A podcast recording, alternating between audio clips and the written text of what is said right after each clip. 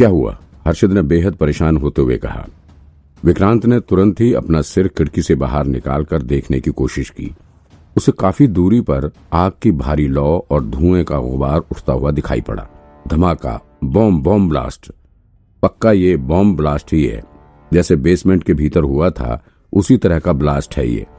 इस जोरदार धमाके ने एक बार फिर से बेसमेंट के भीतर हुए धमाके की याद ताज़ा कर दी थी। हेलो हेलो लोकेश अभी तक चिल्लाते हुए अपनी टीम से कम्युनिकेट करने की कोशिश कर रहा था।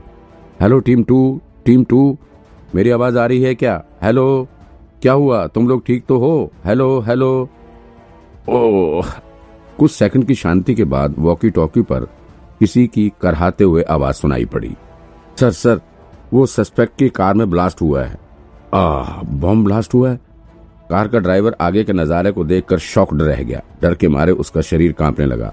आसमान से उठते हुए धुएँ को देखकर वो डर से कांपने लगा। ओए, क्या कर रहे हो तुम? विक्रांत ने गाड़ी के ड्राइवर को धीमे चलने के लिए डांटते हुए कहा। चलो जल्दी। विक्रांत के शब्दों ने ड्राइवर को रियलिटी में लाकर खड़ा कर दिया। उसने तुरंत ही गाड़ी के एक्सीटर पर ज़ोर देते हुए गाड़ी को भगाना शुरू कर दिया। थोड़ा आगे जाने के बाद इन लोगों ने देखा कि जो गाड़ी प्रोफेसर की गाड़ी के ठीक पीछे थी, वो वहाँ पर एक पेड़ से भिड़ी हुई खड़ी थी। उस गाड़ी के शीशे भी चटके हुए नज़र आ रहे थे। हालाँकि गाड़ी में बैठे हुए पुलिस वालों को ज़्यादा चोट तो नहीं लगी थी। इस वक्त ये सभी पुलिस वाले तेज़ी से अपने हाथों में फायर एक्सटिंग्विशर लेकर दौड़ रहे थे। ये बॉम्ब धमाके में जली हुई कार की आग बुझाने के लिए दौड़ रहे थे। जिसे देखकर ये समझ में आ रहा था कि पुलिस कार में से किसी को कोई ज़्यादा नुकसान नहीं हुआ था। ये लोग भागते हुए जिस कार में लगी आग को बुझाने की कोशिश कर रहे थे, वो बिल्कुल आग का गोला बन चुकी थी। गाड़ी इतनी बुरी तरह से जल रही थी कि उसमें किसी का भी बचकर निकलना नामुमकिन लग रहा था। ओ माय गॉड, क्या हुआ? लोकेश ने लगभग चलती हुई गाड़ी से उतरते हुए कहा। उसने कभी सोचा भी नहीं था कि एक मुजरिम के पीछे भागते हुए उसे कभी इस तरह की सिचुएशन का भी सामना करना पड़ सकता है। वो बहुत घबराया हुआ जलती हुई गाड़ी की तरफ़ दौड़ पड़ा। विक्रांत सर, हर्षित ने विक्रांत के बिल्कुल करीब जाकर कहा मुझे लग रहा है कि प्रोफेसर ने पूरा बॉम्ब वहाँ बेसमेंट में ही नहीं जलाया था बल्कि उसने गाड़ी में भी बम रखा हुआ था। और पाँचवें विक्टिम को उसने पानी में डुबोकर नहीं बल्कि बम से उड़ाकर मारने का प्लान बनाया हुआ था। आ, हम लोग ही समझ नहीं पाए। नहीं अचानक से विक्रांत को कुछ याद आया। उसने तुरंत ही लोकेश की तरफ़ देखते हुए कहा इंस्पेक्टर साहब आप एक काम कीजिए जल्दी से यहाँ आसपास के एरिया में अपनी एक टीम भेजिए। वो प्रोफेसर यहीं कहीं छुपा हुआ हो सकता है। ओ हाँ हाँ हाँ भेजता हूँ। बस तुरंत भेजता हूँ। लोकेश ने तुरंत ही ऑर्डर देते हुए आसपास की जगहों में सर्च अभियान चलाने के लिए कह दिया। विक्रांत और हर्षित भागते हुए जलती हुई कार के पास पहुँचे। वहाँ पहले से पहुँची हुई पुलिस आग बुझाने का प्रयास कर रही थी। गाड़ी जलकर बिल्कुल कोयले की तरह हो चुकी थी। इसे पहचानना भी मुश्किल हो रहा था।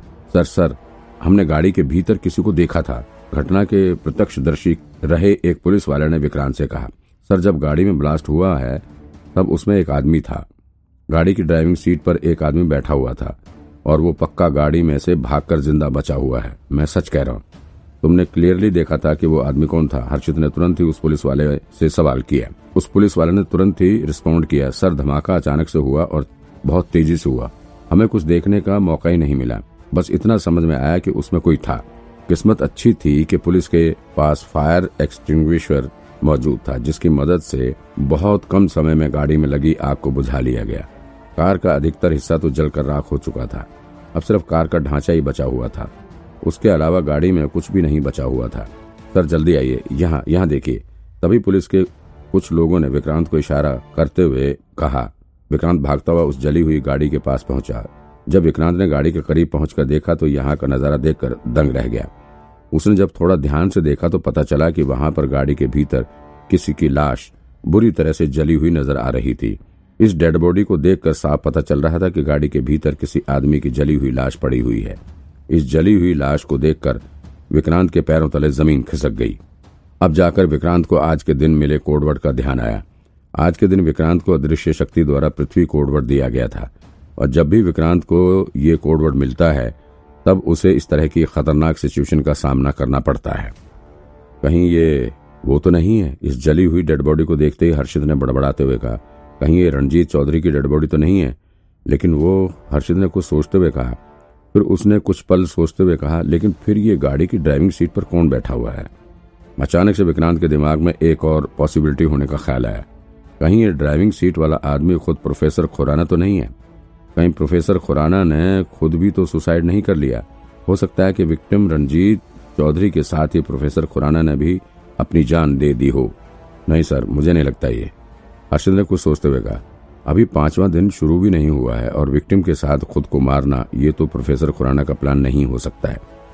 मुझे जहाँ तक लग रहा है कि ड्राइविंग सीट पर बैठा दूसरा आदमी कोई और ही है। ये प्रोफेसर खुराना नहीं है। Oh, shit. हद है यार। मैं ये कैसे भूल गया? अचानक से विक्रांत को याद आया कि वो अदृश्य शक्ति द्वारा दिए जाने वाले डुप्लीकेट टास्क को करना भूल गया। दरअसल आज उसे डुप्लीकेट टास्क पूरा करने का वक्त ही नहीं मिला। आज का पूरा दिन उसके लिए इतना व्यस्त रहा कि एक बार भी उसे डुप्लीकेट टास्क को पूरा करने का ख्याल ही नहीं आया।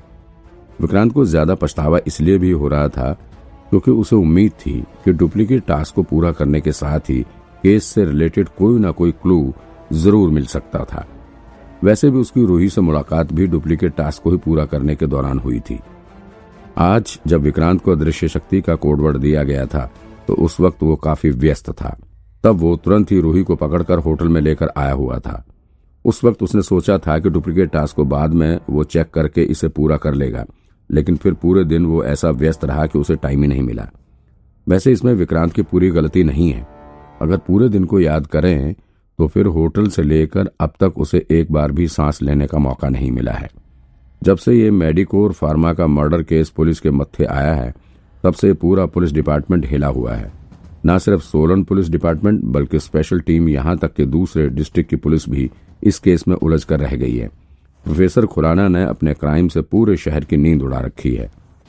इस वक्त जिस तरह का अनुभव सोलन के सीनियर इंस्पेक्टर लोकेश चौधरी कर रहे थे, कुछ वैसा ही अनुभव विक्रांत का भी था। इस तरह का खतरनाक केस तो आज तक विक्रांत ने भी कभी सॉल्व नहीं किया था। कातिल इतना शातिर है कि पुलिस को कुछ सोचने समझने का मौका ही नहीं दे रहा है। अब तक चार दिन हो चुके हैं, इस मर्डर केस को शुरू हुए।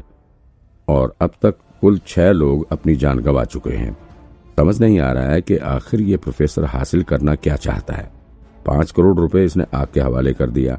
बिल्कुल बेखौफ होकर सबका मर्डर किए जा रहा है। अब तो ऐसा लग रहा है कि ये मर्डर केस कभी पुलिस सॉल्व ही नहीं कर पाएगी। ऐसा लग रहा था कि इस केस में स्पेशल टीम को भी कोई सफलता नहीं मिलने वाली है। अभी इस वक्त गाड़ी में पड़ी हुई लाश को तो देखकर विक्रांत को यही ख्याल आ रहा था। वो राख हो चुकी गाड़ी में पड़े डेड बॉडी के कंकाल को यूँ ही खड़े होकर निहारे जा रहा था।